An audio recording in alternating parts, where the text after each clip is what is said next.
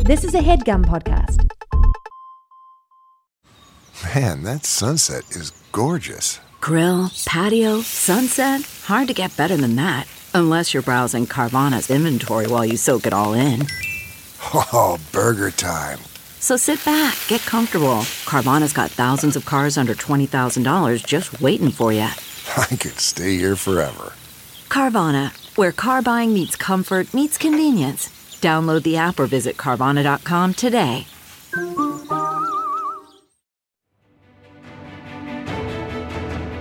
Welcome to the campaign after the campaign. This is Not Another D&D Podcast. Welcome back to Bohemia, everybody. Bohemia.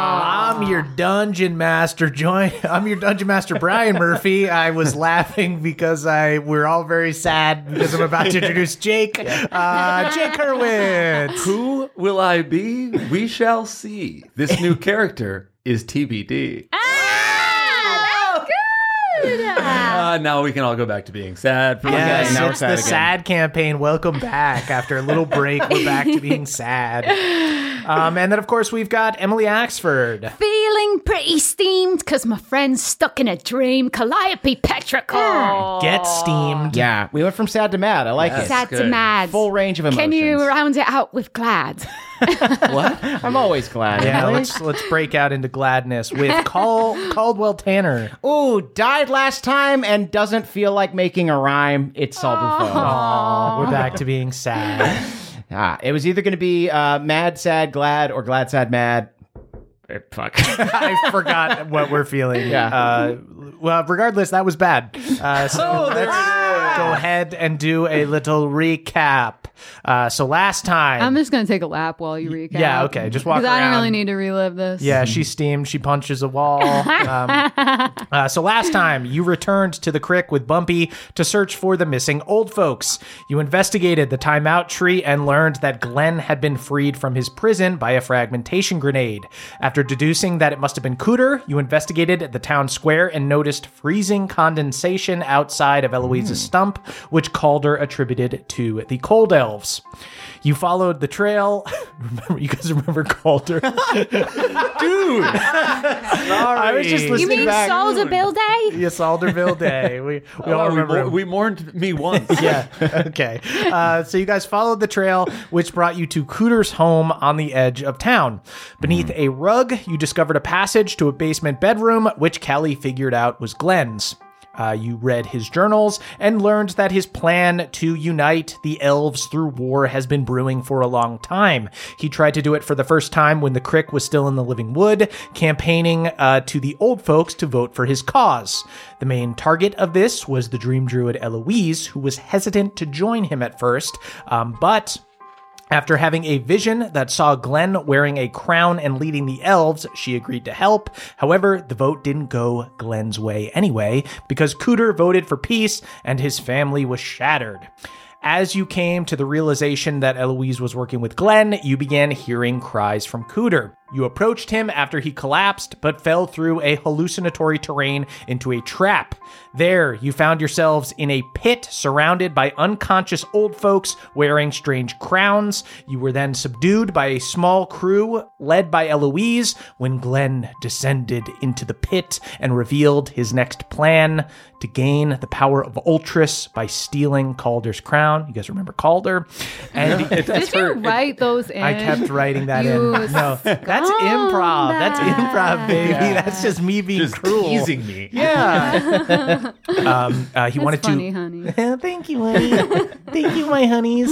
You fought valiantly, but the attempted heist quickly escalated into an attempted murder when Saul was knocked out and rolled a 1 on his death save. Yeesh. You remember Saul? You guys remember Saul? He's still here, kind of. Yeah. Calder made an offer to Ultros. You guys remember Calder?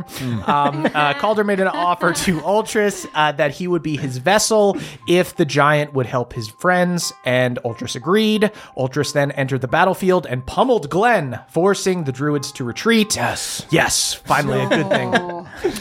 With Glenn backed into a corner, Callie cast Compelled Duel on Ultros, saving Glenn's life. Unable to effectively attack anyone, Ultros walked off into the woods with Calder trapped in his helm. You guys remember Calder? But Callie managed to steal a hair from his head. Only Bohemia kids remember. Only 90s kids remember Calder. The remaining two of you accosted Glenn, who spilled the beans on his plan now that he was abandoned by his co-conspirators. The crowns on the old folks were protecting a curse that was trapping them in a dream, and they can't be removed without killing Eloise. But there is a potential workaround to save Meemaw if they found her familiar Mama. You rushed off to do so, finding the dire possum surrounded by the bodies of cold elves and the injured Cooter, who resisted a chaos spell to feed her a good berry. After you healed them, Mama set to waking up Meemaw from her trance, while the two of you kept a close eye on Glenn and noticed Ultras' footsteps heading out of the crick. And that's where we are now. So, Saul and Callie, you are holding hands as you watch Mama in a trance, trying to use her connection to Meemaw to awaken her from the dream. Cooter is there, but still injured and licking his wounds, and Glenn is being guarded by Saul, but Glenn looks drained. He's kind of just looking down and does not look like he's got a lot of fight in him right now. And a moment later, Bumpy returns with a squad of rangers. You see a bunch of archers pop out of bushes nearby. Some of them immediately swoop in and scoop up Mama and Cooter to rush them off for healing, while the rest begin surrounding Glenn. You see Glenn throws his hands up and starts walking back. All right, I'm willing to cooperate. We all know that it's very complicated breaking these curses and whatnot. Can I just punch him until he's unconscious? Yeah, that's awesome. Yeah, you just jump on Glenn. You punch him out in one punch. I turn off my emotions and watch this with an intellectual curiosity. How interesting. Very interesting. God, the fist can do beautiful things. That man's open mouth is a liability and a weapon. Until he is behind the strongest bars that the Crick can offer, I don't want to hear anything else from him. I know that as druidic people, you probably don't have a lot of metal here, but whatever cage you can build, you have to promise me it can contain him. Because if I see him for any longer, I might do something that I won't be proud of. You hear a voice booming overhead go, "That makes two of us." And there's a great rustling in the trees as a dark figure swoops in overhead, briefly blocking the moonlight, and you see Big Bev in black dragon form descends from the sky and lands in position with his claw, pushing Glenn into the ground. And you see Glenn starts to come to gasping under the pressure of Big Bev. I think I maybe lean into Big Bev and I'm just look, I fucking hate this guy, but maybe show him a little bit of clemency for the sake of Cooter. Go ahead and give me a persuasion check. Okay. And you could do it with advantage. Big Bev likes Cooter too. 25. As you whisper that to Big Bev, you see he's still got his eyes on Glenn, but nods, and he goes, "You're lucky. You're real lucky. The only reason I'm not killing you is 'cause I like your daddy." Wow, looks like your father really continues to be a hero. Yeah. He's a real good guy, and you better hope that he lives a nice, long life, 'cause the day he dies, I'm coming for you. So I'd get a head start and get the fuck out of the crick. Yeah. And Big Bev scoops him with a wing and tosses him out into the woods about a dozen feet. Glenn crashes into a tree, then hits the ground and scrambles to his feet, kind of looks around, not sure where to go, sees angry crick elves in all directions with bows drawn, not a friend in the world. But he kind of looks over to you, Callie, the person that he's kind of always been able to manipulate. Callie, please, tell them. Tell them they're being unreasonable. I think I finally see him for what he really is, which is just pretty poison. So I think I just chill my passions and avert my gaze. Callie, you look away and you are the only person not looking at Glenn, as just a bunch of angry rangers stare him down, keep their bows drawn, and Callie, you feel this coldness in your heart as your attachment, as your infatuation with this person finally dies. You finally let it go. And as Glenn sees that he's not winning you over and all of the elves are standing ready to attack, you see Big Bev lurches forward, smoke coming out of his nostrils, and Glenn kind of just backpedals and takes off into the woods. Fucking pathetic. God, I'm glad to be done with that. I think I watch him run the whole way away.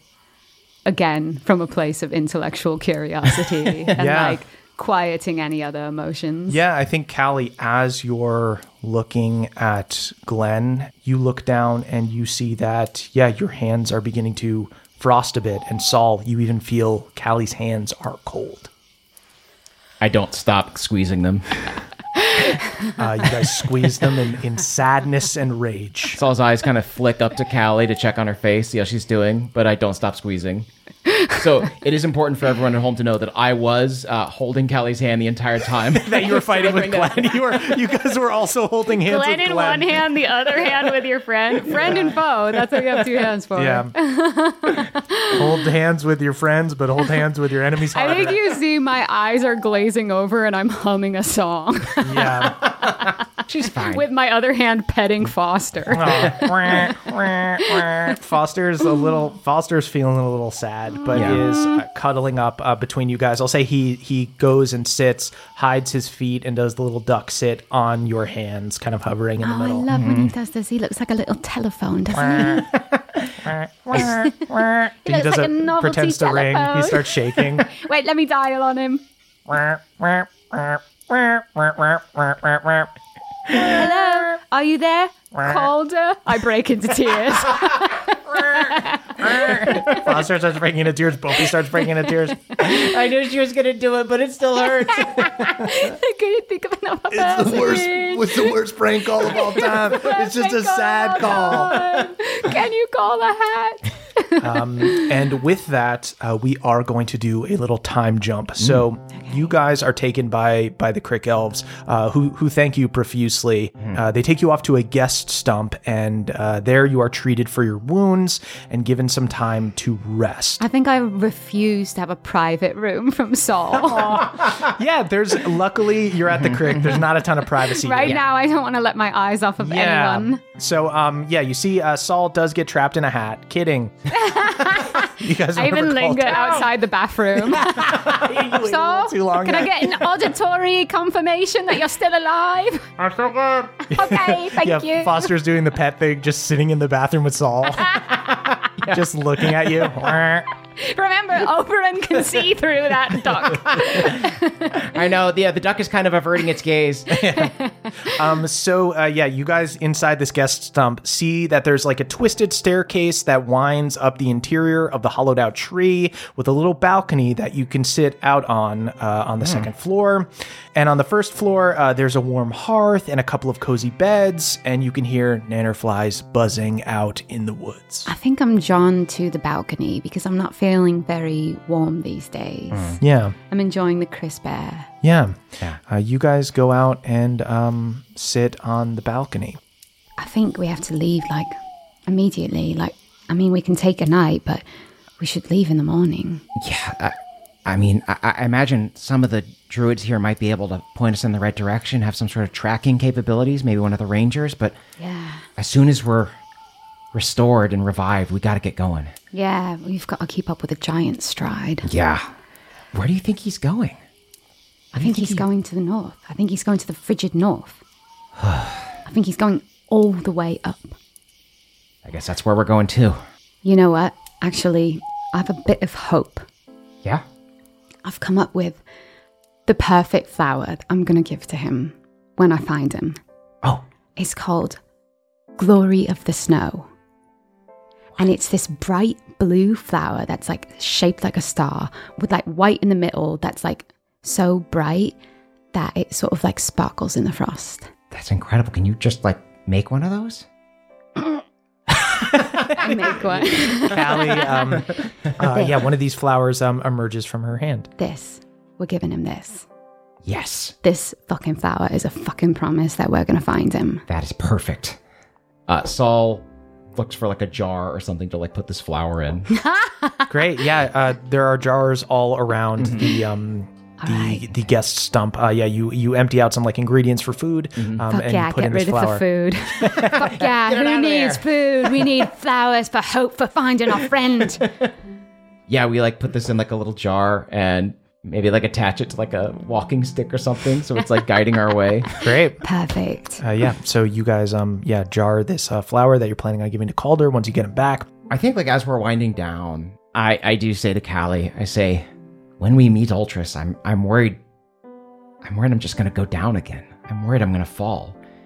When things get tough for whatever reason, I'm just always the first one to go. And but I think like falling isn't the important part, right? They say it's the getting back up that's the important part, and you're really good at doing that. Well, that's because I've got you two to give me potions at every turn, and I'm just worried that one day you won't be there, or I'll need to be the one that stands up without you. I don't worry for that day. I do, and I'm going to find a way to make sure that that worry never even comes to the surface. Okay? Yeah, I bet you will. I believe it. Yeah, I don't know if you have another flower of hope for me, but... As you say that to Callie, Saul, you feel a rush of warmth in your chest from the mushroom that Shroomrot gave you. Uh-huh. And from it, you feel the spores in your body begin to kind of attach to the veins and almost... gross stalks. You feel like blood rushing to your hands, to your fingertips, out of which form a new bulb, a new mushroom. Oh. Don't you get it? You don't need a flower. Mushrooms are the great decomposers. They precede rebirth. They spring out of death. Yeah. I think Saul's going to like sit down and just try and like commune a little bit. Yeah. Like the spores and like the network all around here. Great. Go ahead and give me a, let's say, wisdom check. You can do religion or just wisdom. Yeah, baby! That is a nat 20. Wow! Okay. Mm-hmm. So, Saul, as you reflect, and Callie, you're watching from the outside, there are... mushrooms and different fungi and stuff around this stump and like outside the window, and you see from the balcony, things begin to kind of rise and point towards Saul as he is joining this fungal network. And Saul, you feel this connection to all of these things around you, like this deep, deep connection, and... in this moment, you feel like no one could kill you, that you could not die, that you could not go down. I think I whisper in my mind, thank you, Shroomrot. With that, you break from the trance, and you see the fungi around you kind of goes back to normal, but you do still have this, you have this strange sense of kind of just like knowing where things in the woods are right now that you wouldn't otherwise know.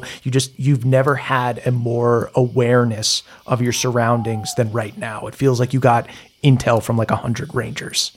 Whoa. Did you just drop into the network? I'm in. I felt everything. I felt the elves, the animals. I think I felt Elzor and Igneous, too. I could feel like almost not their heartbeat, but like something beyond that. Like their soul, but not their soul. I don't know.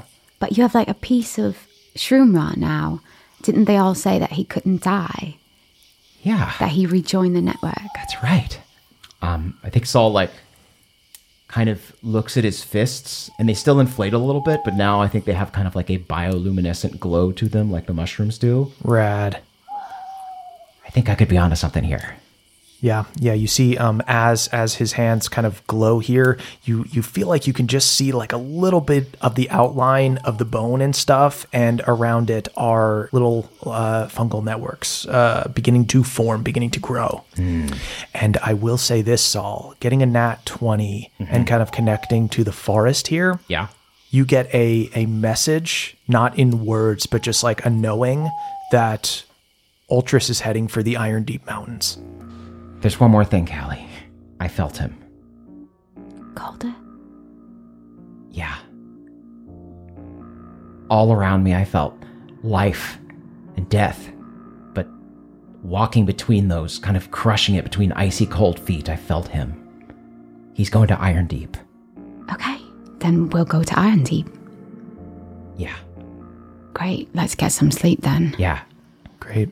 And with that, you all go to bed. It has been the same. It has only been 24 hours since you fought the king. It has been an insane 24 hours for Duck Team. You see, yeah, Foster is a magical being that doesn't really need to sleep, but passes out instantly and loudly snores as you guys both go to bed for the night. I'm going to lay my head on Foster like he's one of those squished mellow pillows. Yeah.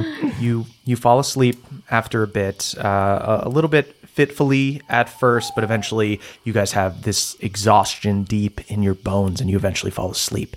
And Callie, you don't trance tonight. You actually fall asleep, but you do wake up after a few hours, like 3 or 4 hours when your trance would normally be done. You see the sun has still not risen. It's still the early hours of the morning, but go ahead and give me a perception check. 19. Callie, as you wake up and kind of sit up in your bed, you see little snowflakes gathering on the windowsill. Is that normal for the Crick? Absolutely not. I think I put my frosty hand up to the window and I guess maybe, fuck it, I open up the window and I get out the window. Sweet, yeah. To go be in the snow. Yeah, you slide open the window here and you climb out. And you see that snowflakes are falling from the sky, but only specifically around this area of the stump. And it is eerily quiet. It is eerily quiet at the Crick. It would seem that many of the people that were dealing with all of the various crises around town have finally gone off to bed. All you hear is the quiet creaking of trees near this stump out in the woods. And you see the tree closest to the stump, where the snow is kind of falling around, begin suddenly losing its leaves. The leaves begin falling slowly at first, but then it begins quickly shedding them. And in the bark, you see the face of Oberon. Oberon? The season is changing. In the Crick? In you. I think I hold up my frosty hands and look at them and say, yeah, I've kind of been noticing that. I think seeing my mother in your vision that you shared with us sort of brought her memory back really vividly. Winter is a time to remember. Yeah. Right? Yeah, she would say that. It's like a time of reflection. I guess that also...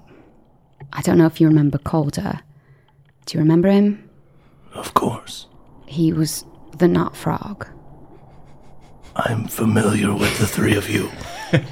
Oh, right. You've been spying on us. Not spying. Well, do you remember his helm? Indeed. Well, it finally claimed him. And I feel like that really triggered something. And it feels like it's changing me from the inside. A member of your pack is missing.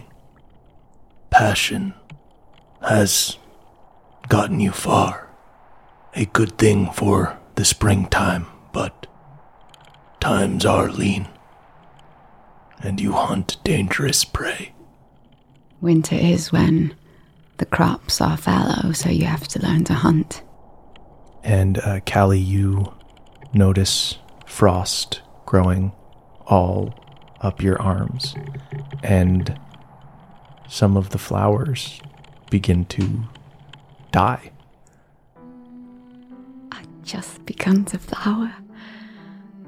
But I think that I see this, and I think for the first time I'm like ready to reconnect with Feywild and my mother, so I think I let the transformation happen. I think I close my eyes and hum this little tune, just a little lullaby my mother used to sing, and transform into a winter eladrin. Yeah, Callie, you... spitting image of my mother. See snow begin to come down all around you, falling heavier now and settling into your skin.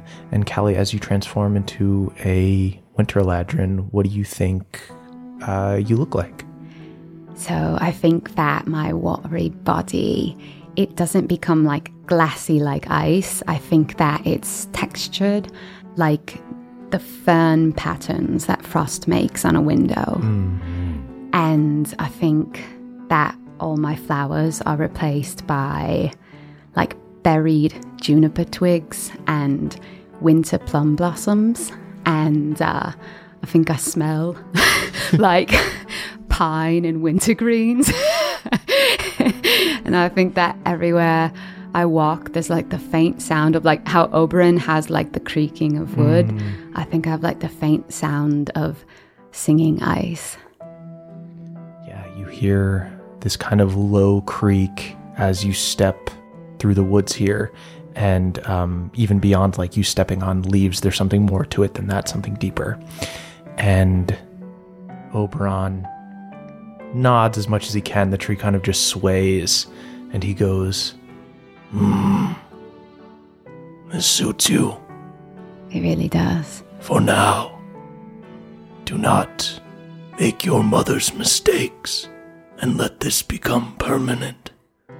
There are Eladrin who steel themselves to survive the hard times, but there are others who make the times hard themselves. I think as soon as you say, don't make your mother's mistake, it goes from me remembering her humming this lullaby to me bedside to her in her cell waiting for her execution, humming it to herself. And I feel a little terrified. Do not wander long in the snow, Calliope Petrichor. And you see his face disappears into the park, and the tree begins to regrow its leaves, and whew, the snow is gone except for the frost around you. I think I spend the rest of the morning outside. You spend the rest of the morning outside, and you see the sun rises, and it feels a little bit colder, like the start of a new season. And you go back into the stump after the sun rises, and you see Saul begins to stir awake. And Saul, you open your eyes to a somewhat stranger in the stump. Callie, were you cold last night? I feel like I couldn't get nearly enough blankets. Whoa! That might have been me. Those juniper berries? Yeah, they grow in the winter. You look incredible. Thank you. I think I'll really compliment the silver serpent. Oh, yeah. Maybe even more so. Yeah. So you guys reunite, and as you go about your morning, you are visited by some Crick messengers, and I'll even say that Bumpy stops by to fill you in on what's been going on. You guys learn that the Crick druids were able to use the Mama loophole to save Meemaw last night. So the crown that was placed on her head wouldn't allow other people to target her with spells, but they were able to target Mama, and Meemaw was awoken and able to take the crown off herself. And once she came to, she immediately began work on saving the other three old folks who are still stuck in this dreamscape. Mm-hmm. They are all safe, but they will not be out of their dream until Eloise is found. So they are, these old folks are left in the care of guards while you hear that Big Bev has left with a team to go out and track down the rogue druids. So it sounds like that part is being taken care of. And as you guys are getting ready to leave, you're all packed up and everything, you see that Meemaw approaches the guest stump as you guys are walking out. Oh, hey. How are you feeling? I feel all right. Overwhelmed, obviously, but I'm doing great. Thanks to you. Thank you all so much for everything that you've done for the Crick. And I'm so sorry for what happened to Calder. It's okay. We're gonna find him. We know where he's headed. Yeah, he's headed to Iron Deep. Iron Deep. Got it. Okay. Well, I know somebody who knows about giants that has fought pretty much every kind of monster that there is in Bohemia. He especially knows a lot about the Iron Deep Mountains. I think I've got somebody who could guide you there. That would be fantastic. Yeah, I mean, if we're going to be pursuing Ultras, we need all the help we can get, I think. Right. Well, he's a little bit temperamental these days. He's a little shy, but I think we can convince him. He's really your best bet here. We're friendly. People like us. Yeah. Of course. I like you. Yeah. Bumpy likes you. It's just, you know, like when we first met Bumpy, like those two other guys didn't really like us. And, interesting. Okay. Yeah. Normally, like, I would say like 1 out of 3 people likes us. Right. Yeah. That's good. That's a good average. Yeah. All right. Well, why don't we get going? Okay. You see, Meemaw leads you out into the forest, even further out than Cooter's stump. Cooter's place was on the edge of town, but this is straight up in the middle of the woods. And after passing thick green trees and tree ants, you find a broken down airship covered in moss and grass. There is a giant crack in the hull and clotheslines up on the deck with various drying clothes and belongings. Squirrels and chippermunks make their homes in the various little cracks, and you do see that there is some smoke coming out from a chimney attached to the captain's quarters. The windows are boarded up, but you can see a little light coming from inside. Ugh, this thing's ancient. I've only seen models like this in, like, textbooks. And you see Meemaw in kind of this frazzled state goes up and just starts banging on the hull. Hey, big guy! It's Meemaw! I got some people that want to meet you! You see the light in the cabin turns off. We saw the light! It turns back on. He pretends like he's retired, but I saw him out fighting against Glenn's army. Buddy, I saw you out there yesterday. You were wearing a mask, but you stand out like a sore thumb. That wasn't me. So now we know you're there. Fuck. Oh. Who is this guy? Why is he being so weird? He'll tell you himself. All right. Hardwon Surefoot opens the cabin door. A crack.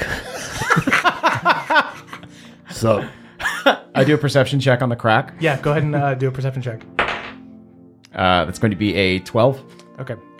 It's mostly dark. Meemaw gestures to Callie and Saul and goes, Hardwon, this is Saul Buffo and Calliope Petrichor. They are headed into the Iron Deep Mountains, and I thought maybe it would be good for all of you, if maybe you served as their guide. Hardwon? I'm sorry, did you say Hardwon? Like an E Hardwon? No. Wait, what Hardwon are you talking about? I'm talking about in the Feywild. There's this story about this guy, Hardwon Surefoot, that he started a war between these sunflower trolls, and we lost a bunch of pixies because of it. Hardwon opens the door a little bit more. What happened? I had not heard about that. I had just seen a copy of this ship in the Launchpad Museum, and I'm piecing it all together, but that sounds way more interesting. Yes, Hardwon is one of the titans of Bohemia. He, along with my daughter, Moonshine Sabin. I haven't heard of her. You haven't heard of her? No. She was kind of part of that troll thing as well. What? Not yet. The instigator, if anything. You wiped out a lot. I think she was the first really one to grab. They were really nasty too, though. Yeah. Oh, it's a good thing that it was me. You're sort of like an anti-hero there. Yeah, really. Jake, go ahead and describe your character. Gladly. So yeah, Hardwon at this point in his life. He is about 80, 90. Hardwon is technically like 230 years old. He was about 30 years old in the first campaign. He's about 230 now. But you guys, Saul and Callie, look at Hardwon, and he looks like a middle-aged half-elf. So something's up, something's going on with him. He should be dead. Mm-hmm. But go on, describe your character. Okay, so I'm not dead. And even though Hardwon is 6'6", he is just not standing as tall. His chest isn't puffed out. His shoulders are kind of hunched. And his clothes, which used to hug every inch of muscle on his body, they're hanging a little loose, especially in the calf and quad region. His pants look a little baggy. His beard and hair are kind of like wild and untamed, unbraided in the dwarven fashion that he usually I whisper to Saul, he must have made a witch's bargain. A witch's bargain? Yeah, it's probably why he got rid of all the pixies and then he got longer life. But he's not making the most of it. I thought that was why his pants were baggy. Oh, actually, yeah, he could have wished for baggier pants. Meemaw, what are they whispering about? Is that like the curse, though? It's like he gets longer life, but baggier pants? Yeah. Every year of his life that gets longer? Which is tricky. I can't really hear anything because the door's only open a crack. We'll get to you in a second, Hardwon. Okay. No, he's been doing a lot of traveling on the astral plane, and when you're on the astral plane, you don't need to eat or drink or sleep, and you don't age. Oh. So he's a half-elf, so he should be about 230 years old, but he's only aged to be about 80 or 90, and he insists that he's retired, but really he is just taking a little break, and I think he could use a little time outside of the boat. Yeah. Isn't that right, Hardwon? I am enjoying my golden years. You're so young, though, Hardwon. You haven't... Not at heart. I might agree with that. Yeah. I feel that. Okay, everyone. Years can really weigh on you. I agree with that, but maybe we can all live. Age is subjective. Maybe we can, here is the... You lose a friend, right. You gain 10 years. Well, yeah. We can hang. Yeah. Do you guys need to spend a few years on the boat? I'm telling you, it does wonders. I kick the door in. No, all right. Oh. Where do you go to mope? I'm looking for a moping blanket. Jeez, everything was broken but that door. Yeah, Hardwon, do you want to explain as everybody hops onto the boat and kicks the door in, do you want to explain what the interior of the boat looks like these days? Yeah, I would love to. So this boat was never really pristine or anything, but... Hardwon is kind of like a pack rat. So he's collected a lot of like cool stuff over his adventures, but it kind of looks like a flea market meets a college dorm room now, because he spent the last like 3 years letting himself and the interior of the boat go completely. I see we're doing this cinder block bookshelf. Which well, it's good because you could put all the cans of beans on it. Saul like peeks into the bathroom and sees that there are grooming products that are just not being used.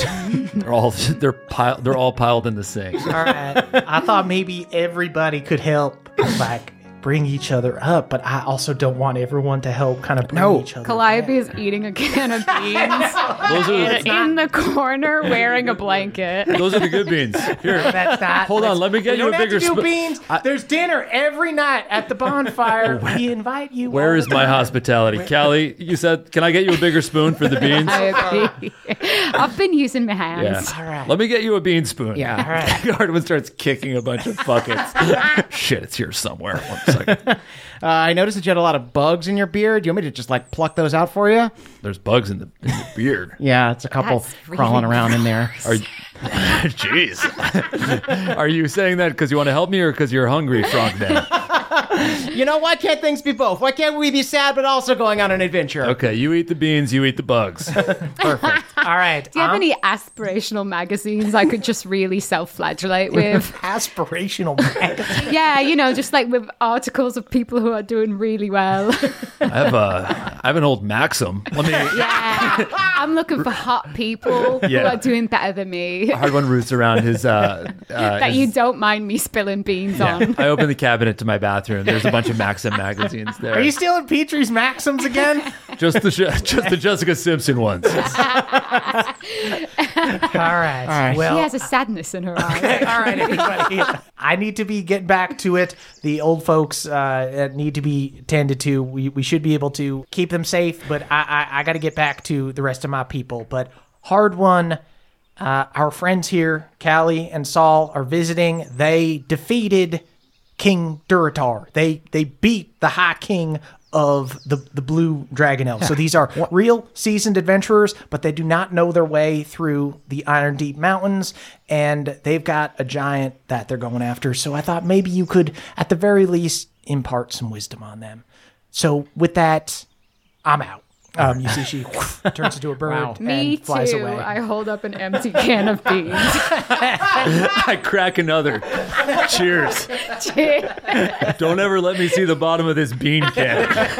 You see, as Meemaw flies away, easy on the beans, everyone. Let's solve our problems, right? You tell the beans to be easy on me. Let's not drown our problems in beans. Yeah, a diet of bugs and beans. There's got to be diversity. I understand. All right.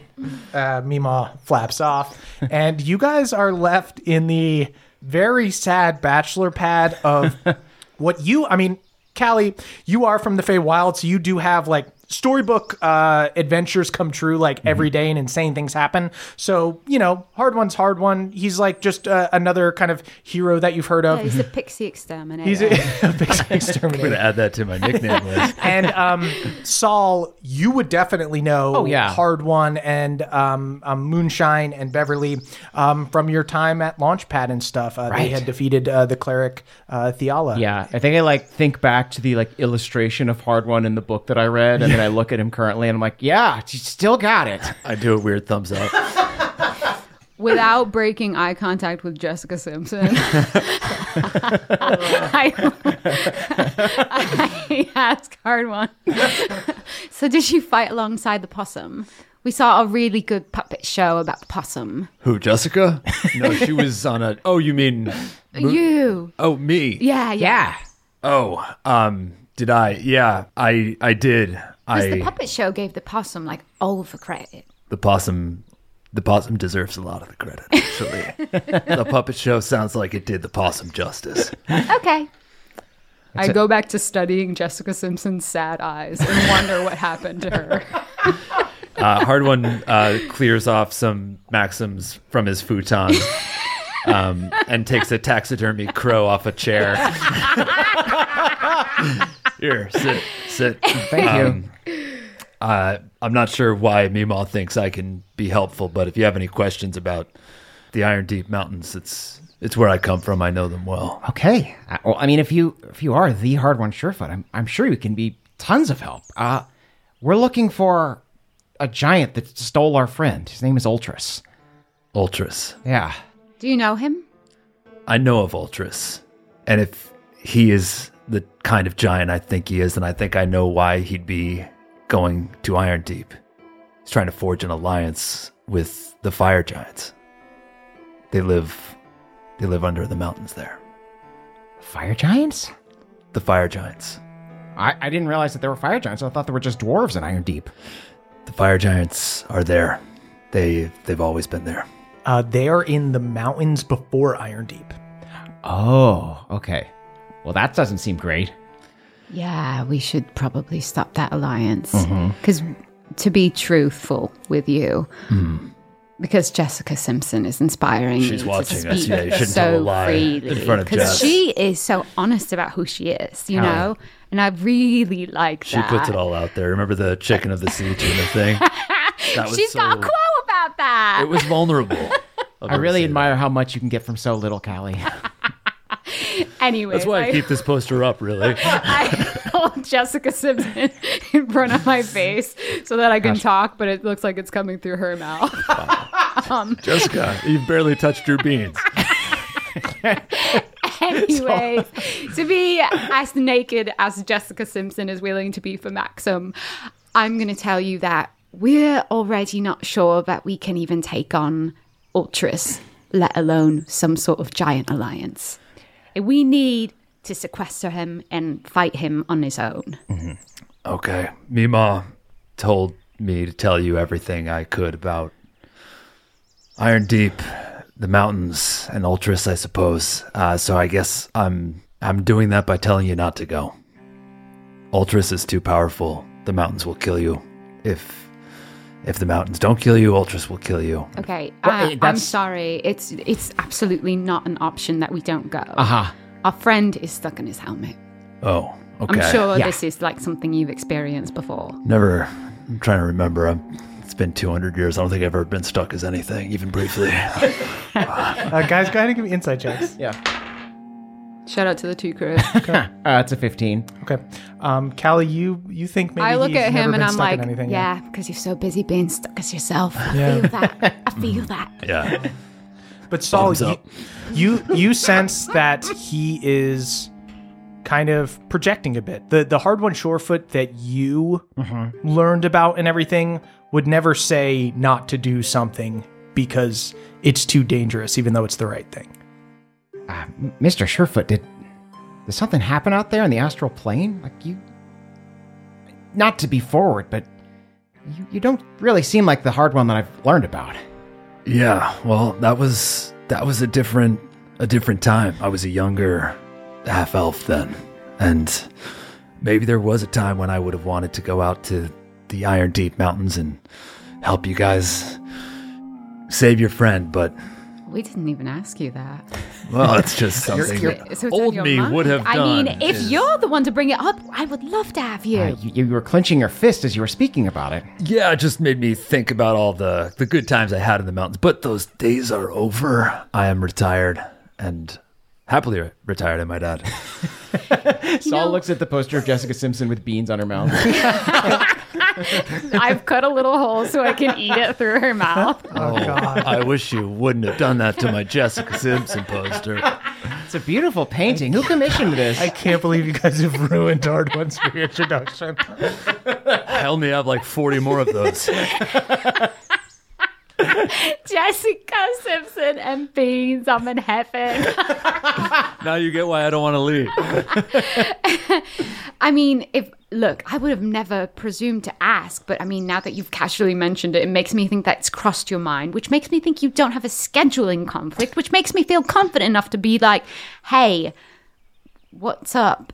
Do you want to go to the mountains with us? Yeah, the truth is, all of the other elves are super busy right now because there's like a million things wrong in the Living Wood, and I think like you might be our best bet at like figuring out how to get through Iron Deep and survive. And also like, we look like a duo, but we want to be a trio again. You know, the way you said, do I like want to come to the mountains? And the way you said all the other elves were busy does make me kind of consider the idea. But you're our first choice, let me be clear. It's okay. I respect your space.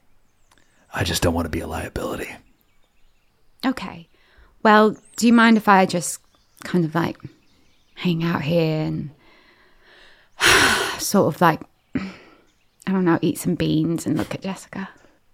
This is a great cabin for doing both of those things. Yeah. Okay, so I'm going to go out to the, is there like a patio I can use? Like a balcony? The poop deck?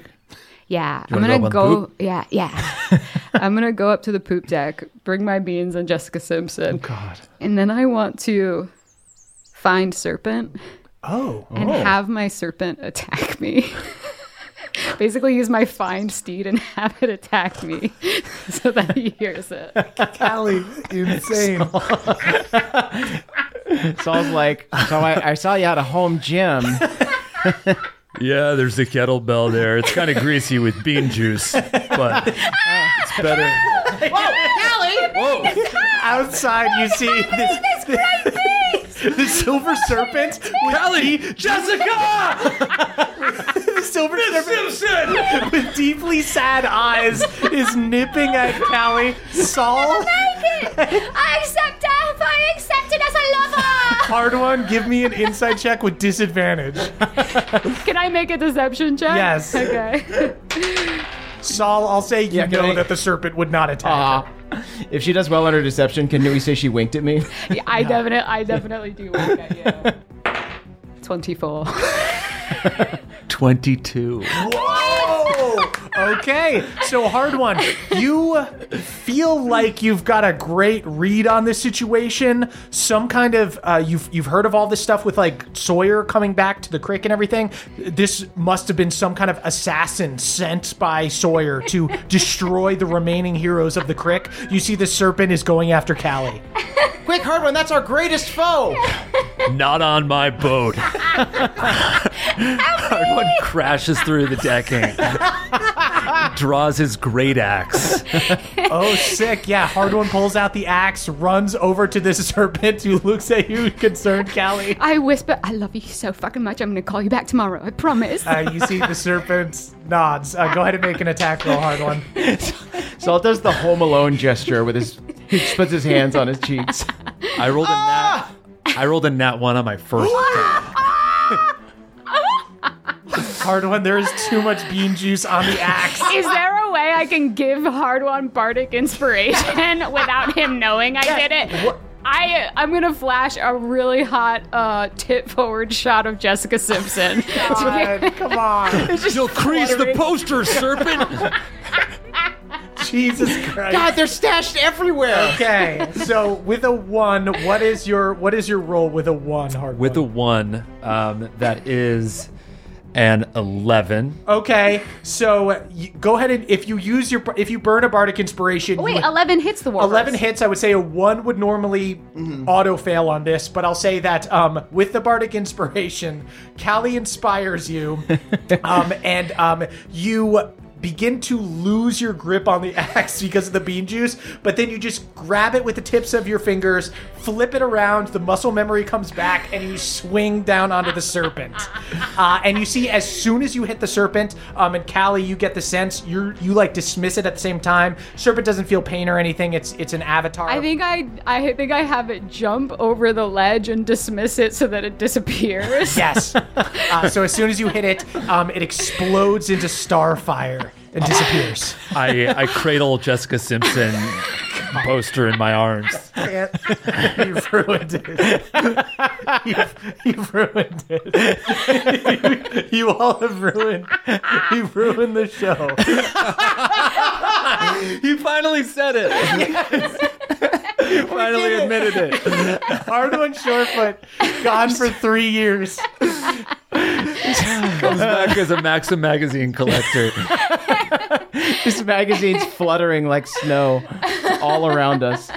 Yeah, Jessica Simpson at various stages in her career, swirling around. Wow, it's kind of beautiful. It falls to the deck like snow. Fuck. That was amazing. Thank you. I'm so sorry. I didn't even know anyone would be after us. Yeah. Yeah, we live a pretty dangerous life. Well, I guess so. You're lucky I was here. At your house? Yeah. That you don't leave? I don't know if you guys should be alone. I don't think we should. No. Okay. I've gone up to a poop deck and immediately had an assassination attempt. Yeah, and we can't keep my posters at risk like this.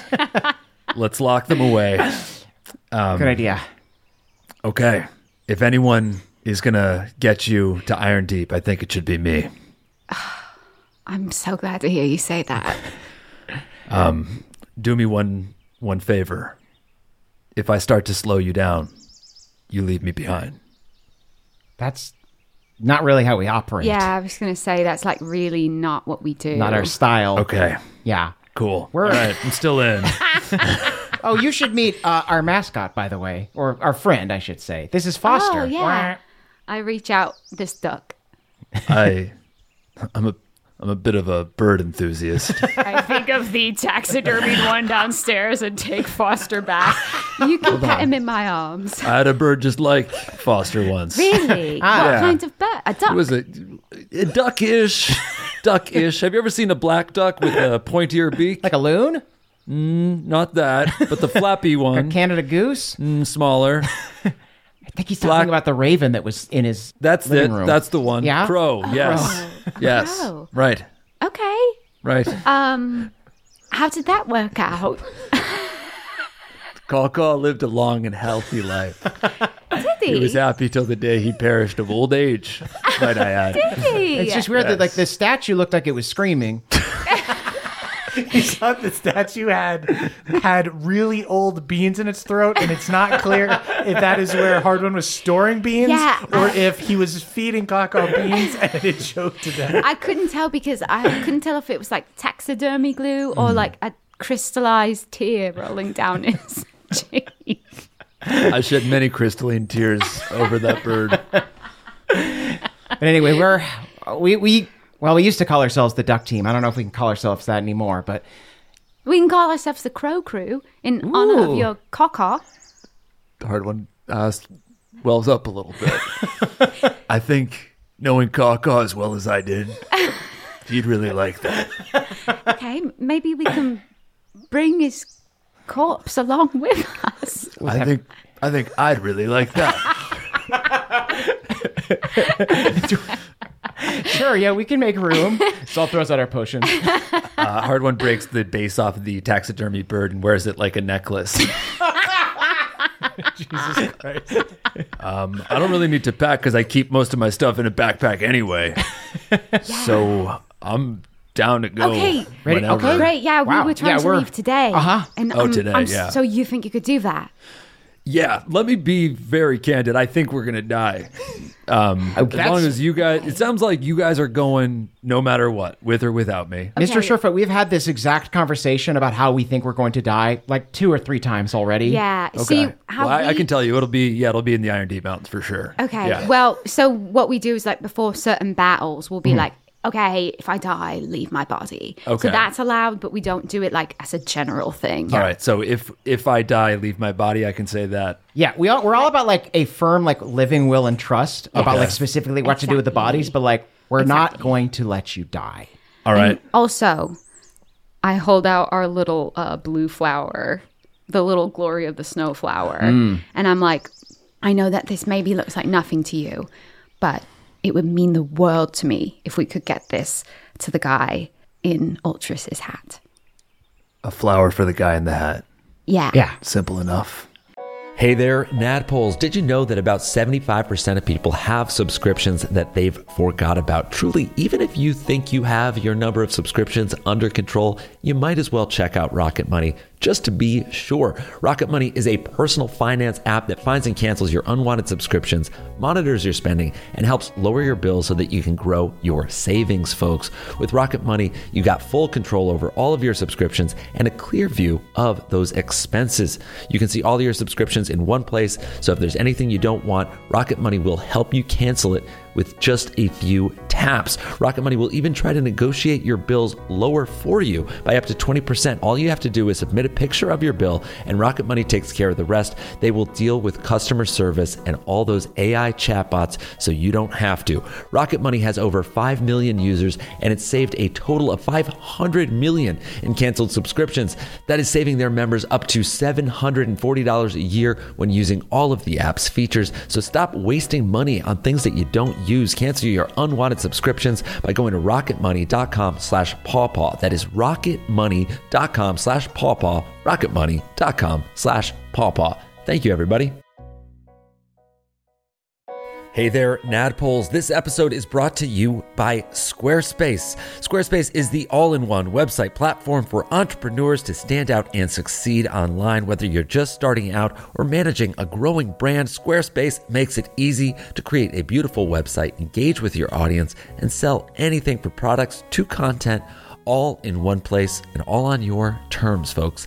They've got beautiful templates and easy drag and drop tools. You can make a portfolio, you can make a blog, you can make a web series over there. You can do anything you want and you can do it all on Squarespace. So head on over to squarespace.com for a free trial. And when you're ready to launch, go to squarespace.com/pawpaw to save 10% on your first order of a website or domain. That is squarespace.com/pawpaw to save 10% on your first purchase of a website or domain. Squarespace.com/pawpaw. Thank you, everybody. Okay. And I guess, like, can I just use a bathroom one more time? Does this thing... Yeah, I don't imagine... Do the poster in there? You see, I have Jessica Simpson's stuffed down.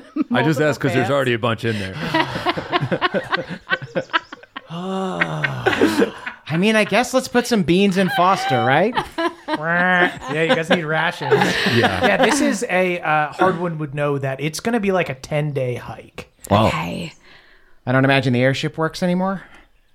Oh, this old thing? It breaks underneath Hardwon's foot. He falls through into the hole. It does not look like it just, because Hardwon, I mean, Meemaw said it herself and Hardwon has said it through conversation, that he's been here. He's only been back for 3 years. This looks like it's been here for decades. It looks like he probably crashed it here. Like there was enough damage from probably flying over the Iron Deep Mountains. Yeah.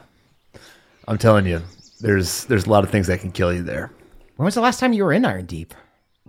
3 years ago, I gave the Queen's Hammer back to Jaina Bronzebeard. Oh, the ruler? The current ruler? That's right. Oh. A dear friend. You had the Queen's Hammer? I think I would know about the Queen's Hammer. Yeah. For a long time, I wielded the Queen's Hammer. I knew you were a hero, but to give up something so precious to you, that's pretty big. Yeah, well, you don't just give something up. You give something up, and you trade up for something new. Hardwon holds up a can of beans. That's right, actually. Bottoms up. Bottoms up. I like this guy. Beans up. Beans up. I'm getting a bit bean drunk. Got a bean buzz going. Yeah, a couple of these cans have gone bad, so I'm gonna stick with the bugs. Insane. So you guys head back to the Cricktown Square with Hardwon in tow, and you guys see that as you get closer to the Crick, a bunch of people are out and waving to, first off, psyched to see you guys because of all you've done for the Crick, but then also to see Hardwon out. There's a lot of people whispering like, Hardwon's out, Hardwon's finally come out, Hardwon's coming back to the Crick, Hardwon's coming back, hey Hardwon! Hey. Hardwon! Hardwon's visibly uncomfortable at this. What's up, Hardwon? He's shuffling his feet. Peace, what's up? What's up? Anyone? You going on an adventure, Hardwon? Yeah, hey, Petrie, what's up? That's awesome. All right. That's cool. Thanks. This is great. I love you here. Yeah, maybe. Yeah. You get into the town square. Meemaw's kind of rushing around trying to help everybody and everything, and you see Mama, the dire possum, runs over to you, Hardwon, and hops up to jump in your arms. I go to one knee, and I catch her. My queen. It is good to see you well, my champion. Do I look well? It is good to see you, my champion. It is good to see you, my queen. I'm happy to see you outside of the ship. Yeah, it was time to feel sun on my body for once. Well, you see she looks out at Saul and Callie and goes, you're in good hands. And looks to you, Hardwon, and goes, and you are as well. I've heard good things. They have been integral to the safety of the Crick. Saul smiles, and he's got just so many bugs in his teeth. For that, I thank you, Bug Man and Bean Woman. Calliope smiles through the hole she got in. Are you sure, before you go on this grand adventure to get your friend back, are you sure you don't want to leave the magazine? I can donate it to the Crick Library. I can paste that to a shield for you. I would appreciate one of the Petries that was yelling, hey, is that my Maxim? Run. I run. Oh, shit. You see Meemaw turns around, wait. I need to take you guys to the Living Wood. Right? Oh, right. I get really dodgy and clutch my magazine. Hardwon does his one hand on his axe. These were communal Maxims. You see, it's been, we're about halfway through the afternoon here. Cooter is with Meemaw right now. And despite everything that's happened, he's got this kind of hopeful look on his face. And you see, he's looking over at Hardwon, and Hardwon, he gives you a nod, because I think that of all of the people who have probably spent time with you over the past few years, there have not been many, but I think you and Cooter have had a lot in common and have probably shared a flask of Crick water or two over the past couple years. Yeah, I just put my hand on his shoulder and I nod. He pulls you in for a hug, just kind of has a private moment with you, and he whispers, and he goes, I think it's time we both moved on. Yeah. It's hard to let these things go, but maybe you're right. I'll see if I can get past it. You do the same. Yeah. No rush, brother. Meemaw offered me a spot on the old folk circle, and I'm gonna take it. So next time you come back here, I'll be with the old folks again. It's where you belong. Yeah. Keep it light, Hardwon. I give him a noogie. You give him a noogie, and you push him off. We can call him Crow Bro. Sure, you can do that. Give me that magazine. Petrie takes his magazine back. No! I fight him! I smite him for the maxim! You are arrested by the Crick Elves. Careful, there's a serpent that's drawn to that magazine. I asked him about one trophy of appreciation for assassinating a dragon. All right, Petrie gives up the magazine and lets you have the one. I whispered to Hardwon, this is actually an improvement over her last partner. Really? Yeah. A picture of a woman is much better than Glenn. Oh, Sawyer, yeah. Yeah, you see, Meemaw comes over to you guys. She looks very happy to see Hardwon back with this crew. And she just keeps doing like the far-off nod at all three of you guys. I like this little trio. Hardwon looks a little bit like a kid playing dress-up in his old adventuring gear. Yeah. Yeah, you guys see, yeah, Hardwon has, he's still got it to a certain extent, but he has not been adventuring for several years at this point, so he is definitely a little bit rusty. But Meemaw opens a gate. You see a sparkle of green magic as she tears a hole in the demiplane. We aren't even going to have to hike. Is she sending us right there? No, unfortunately, you guys are going to have to get to the mountain, but I can get you to the Living Wood. Okay. Right. Sorry, I just got excited. Oh, it's all good. You see, yeah, you guys travel. Impressive. It's pretty good. Yeah, she rips open the world, and you guys go to another plane. I make a big deal of how impressed I am. You don't have to be overly impressed. You don't have to do this. Witchcraft. I understand. Sorry, druid. All right, okay. I'm like 700 years old. You don't got to do this. No way. No, it's real. This is how she sounded with the serpent. Trust me. The serpent? Yeah, she was attacked by a serpent. Yeah, I attacked her. There was an assassination attempt. You were almost assassinated by a serpent? Yeah, silver one, if you can believe it. I attacked it with my axe. Hardwon, that's so one good shot. Of you. One kind shot. Kind of made me feel like a serpent. The serpent almost destroyed the Living Wood. It was, wow. He's back. You've got it. He's still got it. I think we can. Although it's this kind of like weird thing that there is one that looks just like him and is good. It's kind of like a, Cain and Abel brothers. Right. They're twins. Yeah. Mm-hmm. Yeah, so there is one that you shouldn't attack. Got it. Well, yeah, let me know about that one. Got rid of the bad one. Yeah, right, so only good now. Yeah. All right. Yeah. She gates you guys into the Living Wood, and you guys hear the skittering and chirping of nearby animals, and she's still kind of in this frazzled, like getting everything back. It looked like she was literally in the process of doing a ritual to like swear Cooter into being old folk again right there, because not only are a bunch of them currently in the dreamscape, but a bunch of them are traitors. And, so they are dwindling in numbers right now. Right.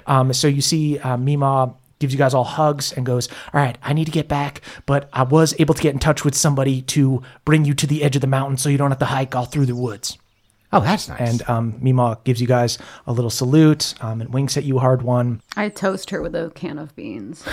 All right, let's go easy on the beans, everyone. Hardwon, let's not. No rules out. Yeah, no rules out in the mountain. Yeah, okay. If we're gonna be eating the beans, let's do it as like part of the adventure. we cook them on the fire as part of like us going on. Sometimes you don't have time for a fire, right. Meemaw, but okay, let's cook those beans, everybody. We're gonna cook the beans. I stand in front of the portal, hold up my beans and a cheers with my back to the portal, and then do that thing where people bungee jump backwards not looking.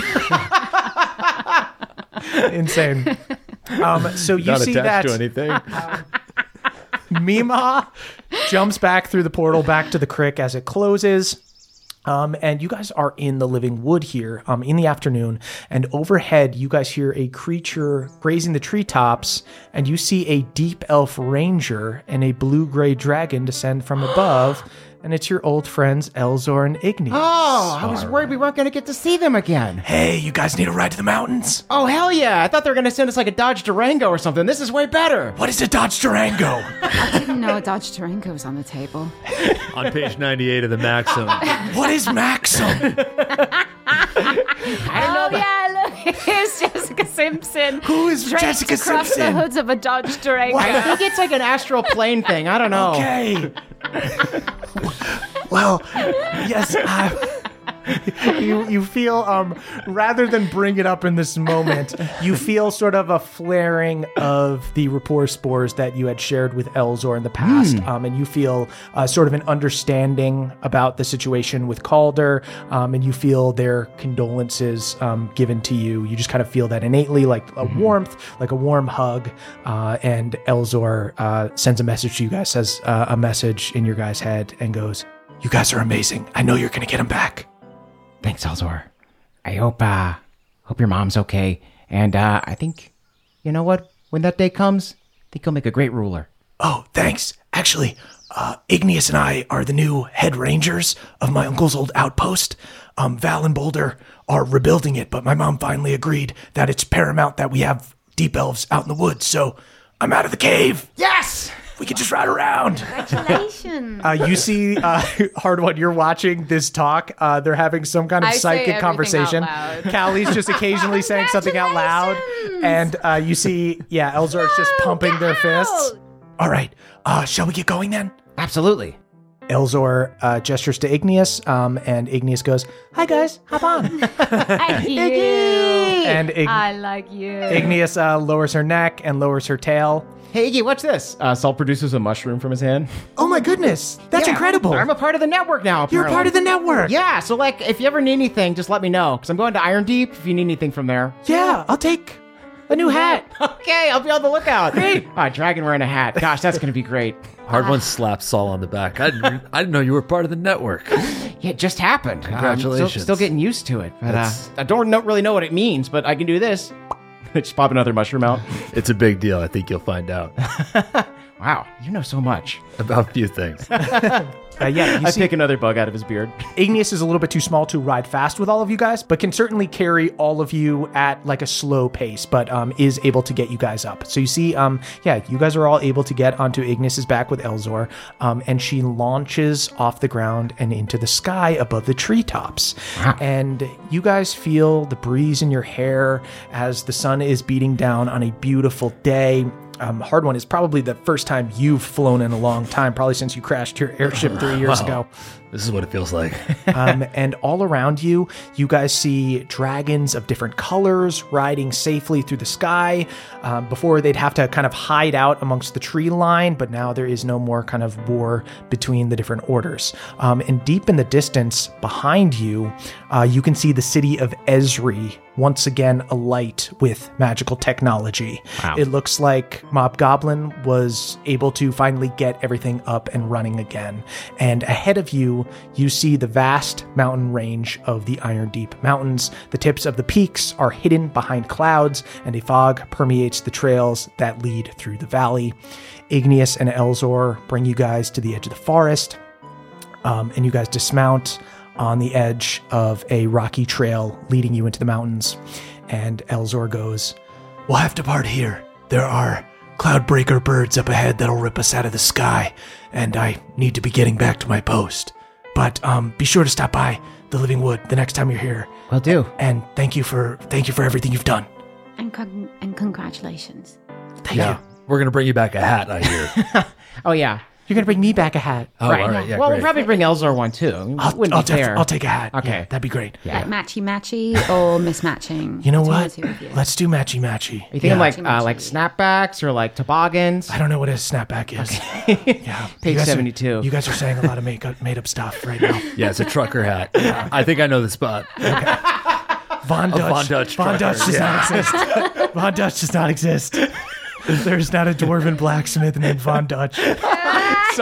Saul mistakes this for a deep elf farewell and says, Von Dutch does not exist. Elzor just looks at you, Callie. I'll see you next time. Okay, bye. All right. Yeah, you see Elzor and Igneous fly off. All right. I look to Hardwon. Okay, but now? Okay, right. So they mentioned the Cloudbreakers. Uh-huh. Giant birds try to eat you. We also have gnolls who are hunting us starting right now. Every single day, every night. They will gain on us. Yeah. So we need to outrun the gnolls without being eaten and picked apart by the Cloudbreakers. Mm-hmm. We also have fire giants who may venture up, try to kill us. You've got the stone giants who think that we are a waking dream for them and might try to crush us or trap us. It sounded really good until the crushing. That's not good. And then, not to mention just the various pitfalls and death traps of the mountains themselves, the sheer drops, the icy peaks, caves, closing in on you and suffocating you. So yeah, let's, I don't know, follow me. Hardwon trips over a root. Hardwon brutally twists his ankle. I smite the root. Yeah. Kill it. What have you done? It's got to be an end. We needed him. We danced nothing without him. Come here, you fucking evil root. Beans. Foster. Tip your head up. I'm putting beans into your mouth. Tip your head up. Oh, you lost another friend. I'm just dead weight. I fucking knew it. Oh, good God. Yeah, you guys feed Hardwon beans after he twists his ankle instantly. I'm Popeye the Sailor Man. And you guys are at the edge of the woods here, and Hardwon leads you into the mountains. You are at the start of this rocky trail. The greenery and lush plant life quickly gives way to rocky desert as you head into the mountains. You feel a cold chill whipping through the canyons here, and immediately your vision becomes hazy with fog. Even the birds here seem uneasy, and unlike the living wood, you hear very little life here. And you all find yourselves on a thin, rocky path traveling through two enormous mountain ranges. The path winds into the craggy unknown as the terrain becomes inconsistent. And as Hardwon has relayed, the trip is going to take about 10 days. And the way this is going to work with the gnolls chasing after you is you guys are going to roll a survival check at the beginning of the day to determine if you hit any setbacks. At the end of the day, you'll do a con save to determine what your pace was, factoring in any setbacks that you faced. So the gnolls are competing against this roll to try to find you. They will show up after 3 fails. You get 2 fails if they beat you by more than 5. And if the gnolls catch up to you, I'll say Hardwon kind of relays this to you guys. You guys can beat a pack of gnolls in a fight easily. The problem is that once they really get your scent, they will keep coming night after night after night, and you guys won't be able to sleep, and they eventually wear you down. Hardwon, can I ask a question? What are some of the gnolls' favorite prey? Flesh. Oh, so just blood, pretty humanoids. Ubiquitous, okay. It's not an animal that they go after. They're like wild dogs. They sniff out meat and they pursue it and they tear it apart. Yeah. So it is, humanoids is a big thing. They can take down a giant if there's a bunch of packs of them and there's a stone giant walking alone or something like that. They will attack animals and whatnot. Just, meat. I think I was wondering about finding an animal here because I feel they're acclimated to the habits of the gnolls and we could be hey, can you help us with safe passage? Mm-hmm. Yeah. But if you think that they're more about humanoids and giants, that might be a waste of time. Yeah, I think the main thing is us outrunning them.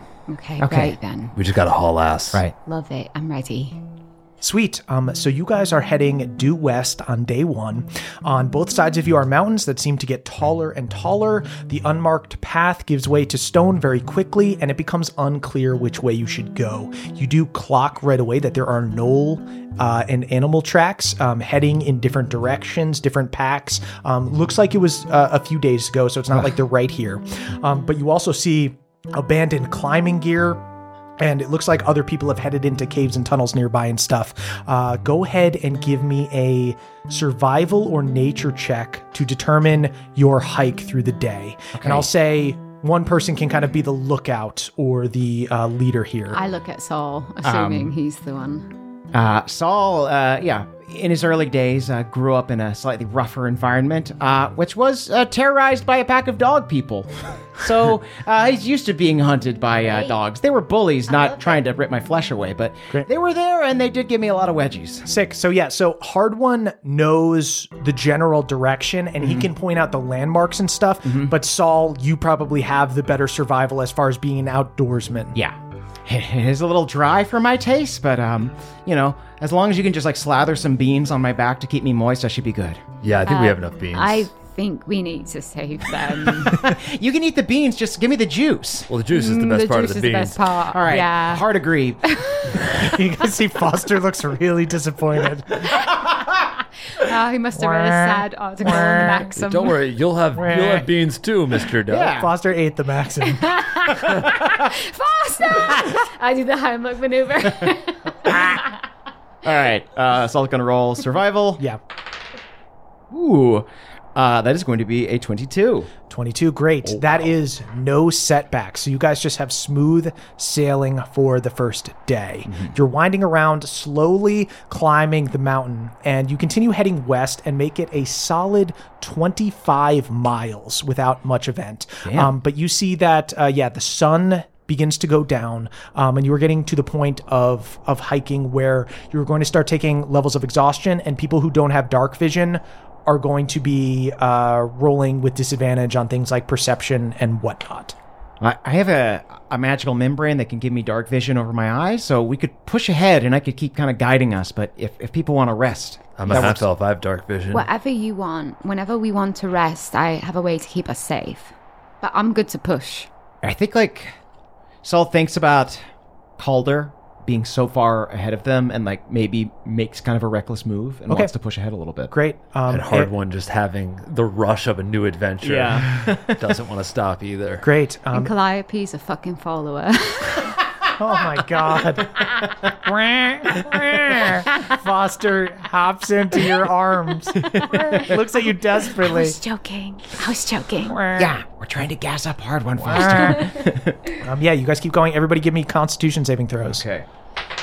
Dirty 20. 19. Okay. You guys both pass. Shout out to the 2 crew. Saul, you are exhausted. Go ahead and give me a survival check with disadvantage as Saul leads you guys through the dark. Okay. Saul, do you want to just, like, stop if you're exhausted? No, it's okay. It's okay. Just put more beans on my back. Again, that kind of reserved for the eating and the drinking. I was going to say there's some problems beans can't fix, but I would have been wrong. Put that on a t-shirt. I would laugh so hard. All right, let's see if Saul can pull this out of his vent. Okay. Survival? Yep. Just a 13. Okay. Hardwon, you know these mountains enough that you start to feel that you are heading in the wrong direction or just walking out of the way. You guys are no longer, like, heading due west. You guys are starting to, like, climb a mountain. There are faster ways to go. And you guys clock that Saul is sweating and tired and gassed out. All right. I think let's call it, huh? All right. Frogman. No, we can keep going. We gotta find him. We got this, right? We have to, if you want to save your friend, we have to survive the entire hike to Iron Deep. We can't die on day 2. All right. So let's get some sleep. All right, fair enough. I guess we did fight the king of all dragons like 2 days ago. Maybe I'm feeling a little residual afterburn. Yeah, and you ate a lot of bugs from my beard. I thought the bugs and the beans would mix. They did not. They might have been beans in the beard. Are you sure they were bugs? Saul thinks back. They were beans, weren't they? I think they were just hairy beans. All right, let's get some rest. Okay. Okay, everyone stand back.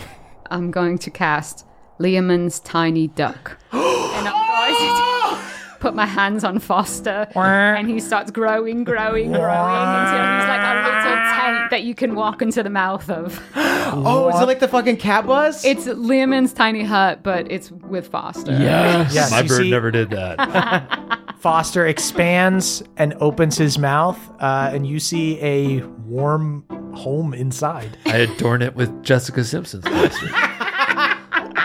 Wow, they get you see, it's not staying up. Foster seems to be rejecting it. Do you have any putty, Calliope? Yeah, I give him all my putty. Keeps falling off the wall. I just add more putty. It just keeps falling off. It's crazy. All right, we're going to have to hammer it in. Maybe, you know what? I'll just hold it in place. Oh, that's perfect. Callie, what does the inside of Leoman's Tiny Duck look like?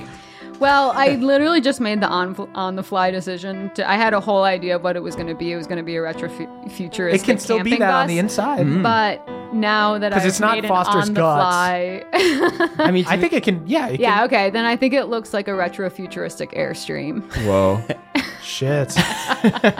This is awesome. Can I do a beaded curtain? Absolutely. There's actually a bucket of them. Like an umbrella bucket, but for beaded curtains. Guys, it's not really surprising, but this bed is very comfortable. Yeah, it's duck feathers. Yeah. Well, I thought it was memory foam. No, the memory of the ducks that gave feathers to it. Rest in peace. Yeah. Sweet. Yeah, I'll say, and I'll say Foster's got like a little fireplace inside him here. You guys are. Yeah, I think everything is like duck themed, right? Oh. Like you know, like the little when you open the cabinets, there's like that linoleum that's like got little ducks on it. Oh. Yeah, there's like a bar cart with like ducks with like the little head of the stoppers like, is ducks. The soap dispensers look like little ducks. There's ducks on the linen. Oh wow, there's a bathtub with a rubber ducky in it. Yeah, it's like kind of like it's the centerpiece quite literally because it's in the middle. Yeah. It's too much. It's too dark. You see in the moments that Foster would normally quack, you just hear an echoing all encompassing. And the walls cave in. Yeah, they start shaking. Yeah, I think it's like it's almost like the Airstream of someone who Foster is a celebrity too. Great. And as you guys make your camp for the night, you can pick one person that was kind of like setting the pace that can do a con save, and they're going to be the one that sets the DC that the gnolls are trying to hit. All right. Yeah, I think I've got this. Yeah. Yeah, you seem the sturdiest. 16. Okay. I flash a Jessica Simpson for Bardic? Absolutely not. If I had asked something else, would you have said yes? Yes. I like living in this world. Okay. So you guys actually did not take on any setbacks. Chances are the gnolls won't gain on you, but let me go ahead and roll for them. You asshole. That's a nat 20. Congrats, man. Woo-hoo. You guys do hear the distant howling of gnolls. Oh, just so you know that the dome is opaque from the outside of any color you choose. Obviously duck wallpaper. Great. But I think a nice pastoral scene with ducks. Yeah. But it is transparent from the inside, so we can see. You guys can see. Oh, nice. Okay. Yeah. You guys hear distant howling. Actually, everybody go ahead and give me survival or perception checks. That's another nat 20. Wow. 14. Okay. Dirty 20. Okay. I use the duck periscope and I look out. You look out the windows here. And you guys are all listening and you guys hear distant. Ow! Ow! They sound like they need a throat tea, right? Yeah, kind of. You hear distant gnolls and Hardwon, it strikes you that they are onto you and they're on your trail. Which is not great. That is one fail. But Saul, with a nat 20 survival check, it sounds like they are still far away. Okay. So they are aware that there's some fresh meat in the mountains, but they are not completely onto you yet. Okay. Hardwon, Callie, is there anything we can do to like throw them off our trail? Can we I could rub all of our scents all over some things. You mean and then, like rub beans all over something? Yeah, rub a bunch of beans off, like all over some stuff, maybe sacrifice the Maxim to do it. Next idea. Create an unseen serpent, which is an unseen servant, and just tell them to run with it. Oh. That could buy us some time. Seriously, yeah. So we just like kind of like rub our bodies on the serpent? We could rub the beans directly. Okay, also. Yeah. You guys make a majestic beast out of Starfire and you rub it down with beans. Not the juice. You rub it down with dry beans and save the juice. You put it through a strainer and you keep the juice. Thank you. Yeah. Ah, it's a good thing you had those dry beans too. Were you planning on making baked beans? You never know. Mr. Surefoot, you haven't lost a step at all. I'm 230 years old. I might get a hobby someday. I think I could do this for like a bit, because if I just keep doing this, I could buy them time, because I only need 4 hours to trance. Yeah. Yeah, I actually only need 4 hours to trance, too. I just usually do it in 8, because I figure why not. I was there for 12 hours last night. Really? Yeah. I feel groggy. Wow. All right. So, yeah, maybe just a trance for you. You send out the unseen, invisible serpent out with your sense just so you in a different direction. You know, for my spell's sake, that I already used my find... Steed, I just called it Find Serpent. Great. And this is Unseen Serpent, the spell. Great. But I'm calling it Unseen Serpent. Yeah. Yeah. Which I don't want your brain to get boggled by all my stuff. By all your puns? No, I got it. Okay. So dribbling circles really around you, man. Puns as much as they are art. Okay, right. All right. They are art. Okay. So try to wrap your brain around that, but not let it get bogged down. Okay, right. What don't you fucking get? My brain is full of all of your brilliant improv about Jessica Simpson and the Maxims and the beans. That wasn't improv. That was real. That was me ending what I thought was brilliant stuff. This is short rest fodder, but before we started recording, Jake was afraid, because he's been playing Hardwon so dumb at the live shows that he wasn't going to do Hardwon justice, and then you show up and have posters. Yeah. Initiate beans and maxims. Beans and maxims. I don't remember me initiating that stuff. I feel like that was Emily. No, we're right back where we belong, though. This is the energy we need. You send out this unseen serpent with your scent, and Saul, with a nat 20 survival check, these gnolls are not getting to you tonight. Mm. In fact, the kind of nice thing about hearing them howl is like, okay, didn't hear any that were that close to us. Mm-hmm. It is just, this is going to be a thing every night. You just got to hope they don't eat you before you get out of the mountains. Saul says, how about gnoll? And smiles really big. Is he a dream? Is he dreaming? Calliope laughs really loud, and she's like, I'm not usually into comedy, but that was really good. You'll explain it to me in the morning. Foster lets out a concerned, echoing clap. Saul leans back in bed, satisfied with what he's done today. Hardwon rolls over, thinking maybe he made a mistake. Yeah. Is there anything you guys would like to do before you go to bed? You've already made all the preparations you can, basically, for the gnolls. They can't find you inside this place, right? It's like kind of invisible from the outside. Yeah, it's opaque from the outside. Great, yeah. And there's like a whole thing of like spells and magical effects and creatures can't get in. You guys aren't getting ambushed in the Lehman's tiny duck. So you guys are good here. You hear that the gnolls are far away. You do everything you can to protect yourselves, but you do need some sleep. Is there anything you guys want to do before you go to bed? I think I have to trance, so I think I'll use like my extra 4 hours to maybe look at this stuff I had about Ariox. Mm. Oh, Ariox the Winter Eladrin, that... I stole some books about him. Callie, you take some time and you start looking into this book on Ariox that you took from... Maybe I can skim it. So it's like not that deep. Yeah, you're looking through it. This book that you took from Glenn's room. I need a break from the Maxims. Jesus Christ! Anything to get you off the Maxims. Callie, go ahead and give me a history check as you look through this, and you can do it with advantage. 13.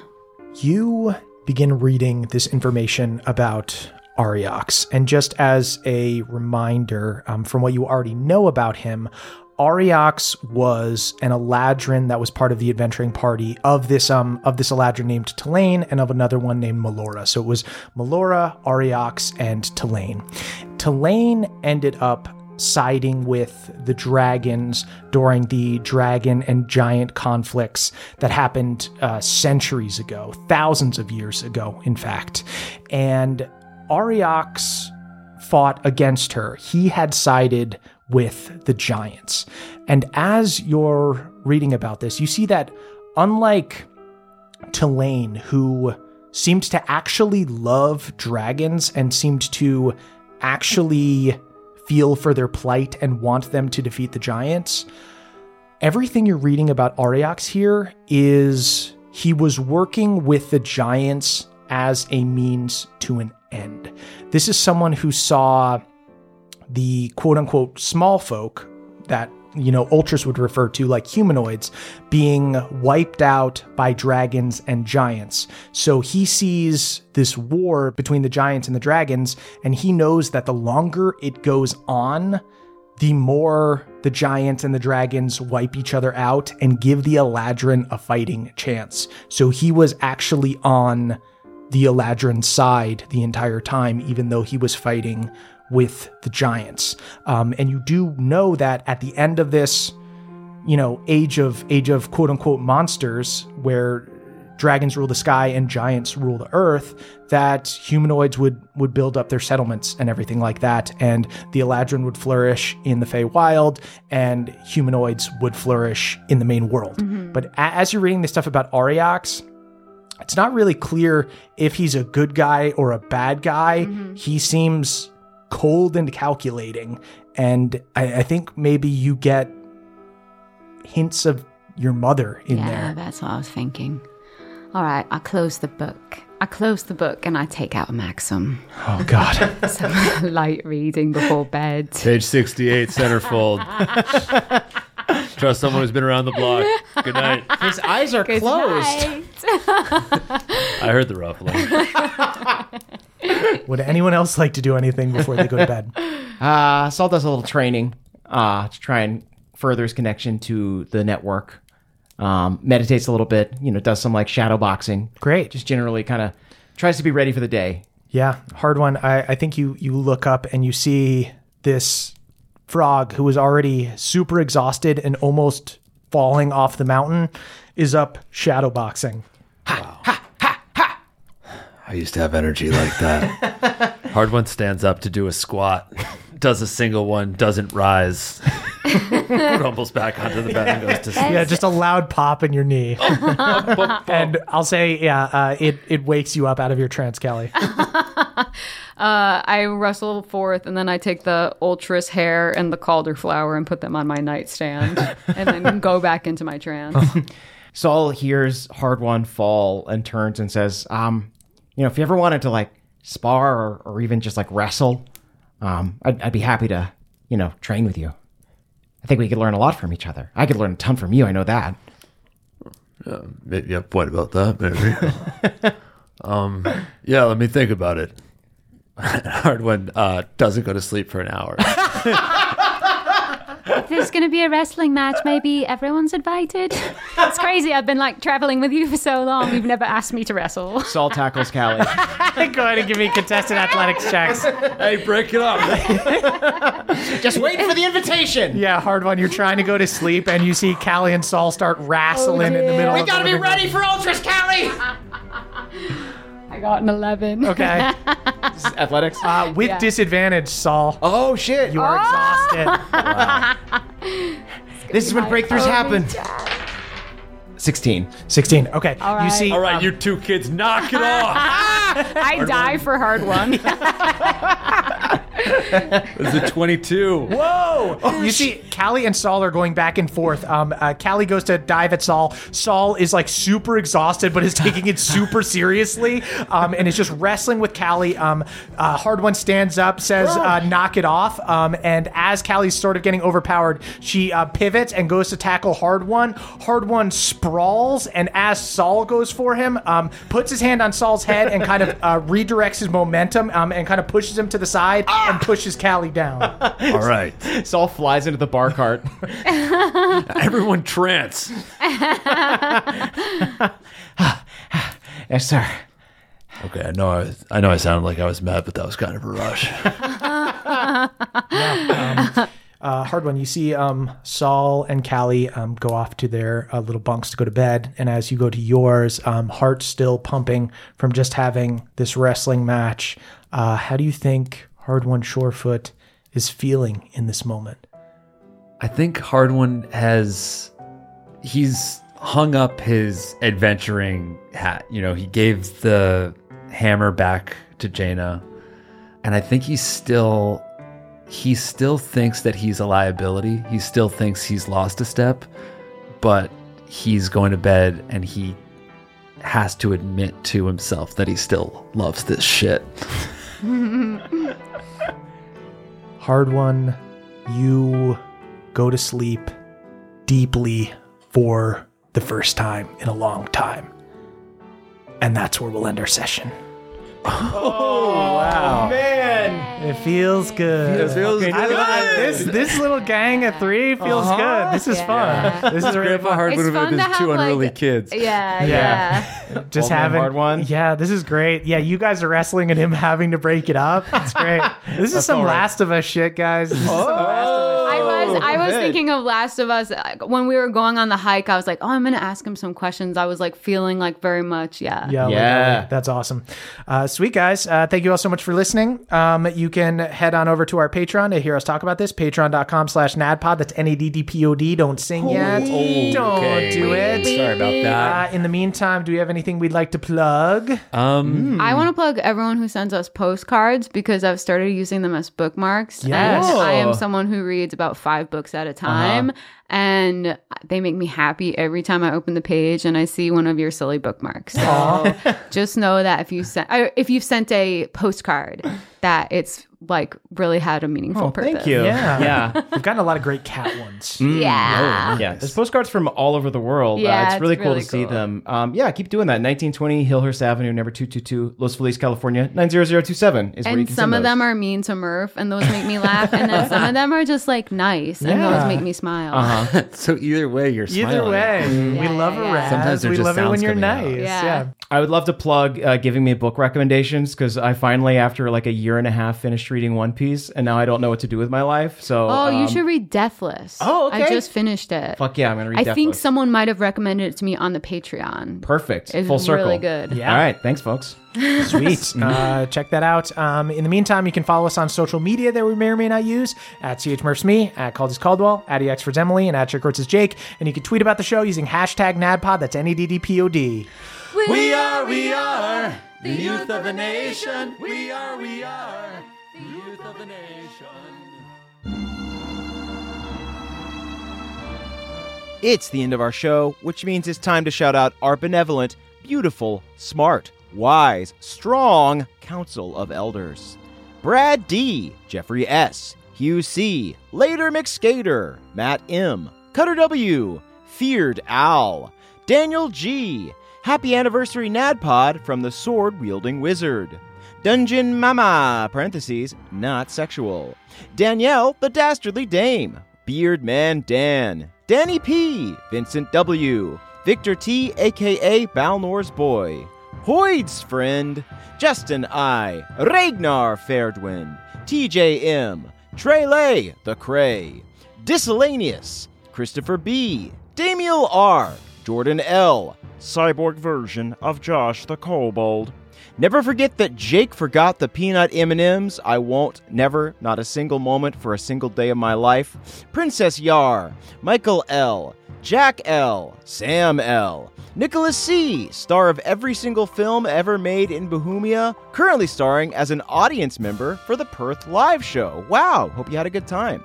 Samuel B, Mike H, Alka Smeltzer Plus, Great Value Gemma, Adam G, Tyler F, Knee Badger, Panama James, Andrew the Druid, Heradrian, Rexthaniel the White, Captain Sigil, Diana de los Lopez, Cece Lulu, Timmy R, Lucas B, Reiko, Eats Kevin, Calder's Calculated Cunning Climactic Clever Crescendo Ultras, # Can't Come Cold. Ah, so fitting, so beautiful. We will miss you, Calder. Taylor B, the Vengeful One-Winged Angel. Cass, Skateboard Cass. Captain of the Stevens, Stephen Cole. Mike K, Lady Taco. Nara, Jake L. Nick W, Brave the Badger. Esme M, Hobson, son of Hop. Foster the Boneless Duck, trying to find the Pugnacious Pug before he kills Mark Kachuga. Ha ha. Gotta love those Australia live show inside references. Thanks for coming, y'all. William W., Aaron the Asshole Ranger, Big Bad Beardo the Mad, Riot Ryan, Hungry Dave's, Frisbee Golf, Bud, what's up? See you on the course, my dude. Ananarama, Percival, Frederickstein, Von Musel, Klasowski, De Rolo III. Can't wait to see y'all in Adelaide, even Jake. I hope that Jake didn't fuck it up too bad. Thanks for coming. J. Dragonborn, Vincent Thrumhar Daniels, The Sandrayan, Ben A. Feldonis, John III, Dave H. Koala Bear, Catherine S., David K., Christian S., Dustin S., Connor F., Hawkeye Pierce, Bookvar's assistant Izzy F., DPC is awesome, Brittany A., the purplest bitch in Bohemia, God bless, Summer Rose, a.k.a. Grantaire, Marky Mark, the marvelous mining engineer, Cat C., Kel Slay, Misa of House Inzunza, Ariel, the occasional mermaid, Selena N, a.k.a. Velociraptor, B. Perky Always, Pat L, Savexel, Achutha A, Lauren H, Talia, Ryan S, The Bone Duster, Robot Crisps, Ball Business, Illustrator, insert request here. Oh, come on. It's got to be Saul and Callie coming upon Hardwon in the old busted down SS Stormborn. What a scene. Ploops! Carly Ann, Suicidal Lobster. Addie K, Spam Gaming the Not So Skilled Gamer, parentheses, thanks Jake. Connor S, Russell H, Christopher J, Pebblepot. To the Do Riders, my first, never mind, we died. I'm a turtle now. These things happen. Salil, Jack M, Leviathan, BioQuirt 7, Amber Dextrous, Sullivan H, Sydney Tatum, Jack Hubert, Crabster Champion of Crod, Scuttling Sideways Towards Tomorrow, Fenderay, She-Wolf of Winter, Queen of the Bone Perch, Lady of War, I Bend the Knee, Garble the Moist, Lindsay W, Juicy Kiwi, working all day and night to restock Shanky Candles, the triplets thank you, Valen, Carlin C, Emily S, Harry Cox, Noah, the Bagel of all things, Everything Bago, the Eladrin who just wants to hang out with his pet badger Stripey, Dandy, Eric B, Marcos P, Court, hopes you're having an amazing day, Learns the Balanced Druid, Dayton M, Dakota James P, Frida M, Pagos, Betrothed, Self-Proclaimed, Fey Prince, Tracy P, the Crick Elf Librarian, Andy E, Holly, Hyena, Kristen Z, Leia C, Paige H, Helen of Briz, which is now also known as the home of Balnor's son, Mark Mark, May B, Pixel Stars, Akash T, Kristen with a K, Cal, just Cal, Commodore Galaxy, Edison N, Russell H, a monk named Dilgo, yes, the whole thing, yes, every time. The Restless Spirit of Simon, asking Hercule Poirot if he can uncover how he died. Roll investigation.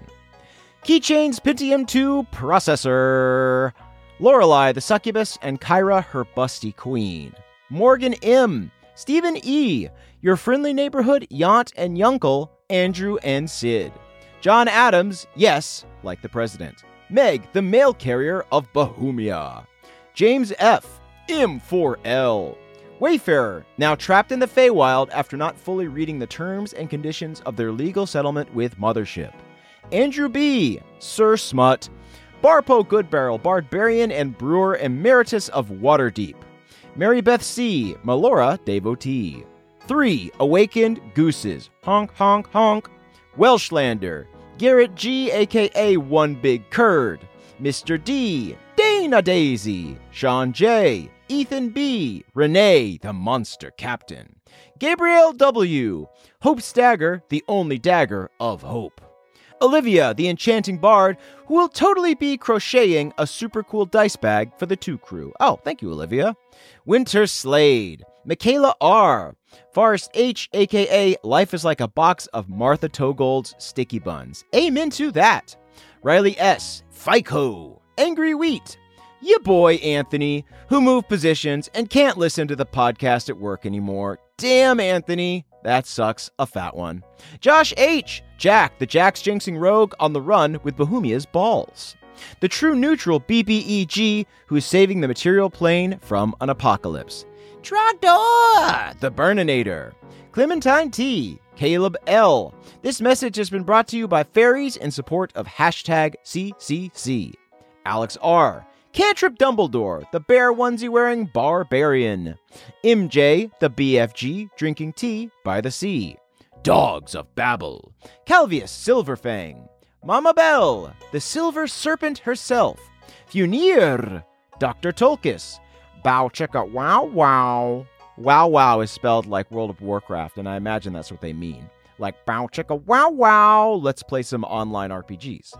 Derek D, Tristan G, Cal, the Rabbit Runt, Jazzman and Fam, the surgeons behind Pendergreen's Juicy New Ass, love your work, Alpha Fortress, Alex K, Joshua P, Joshua P.S., Martin T, Alexande, Linz W, Mandy K, Emma S, Red, the Reforged, Warforged, Mr. Craft, Hammy, Beverly's distant cousin, Blue Drew, PJT, Dragon Knight 86, and the Godly King.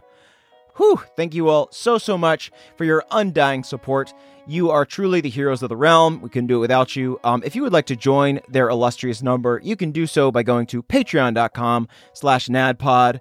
That's going to do it for us this week. We'll see you next time. Thanks again. Bye-bye. That was a HeadGum podcast.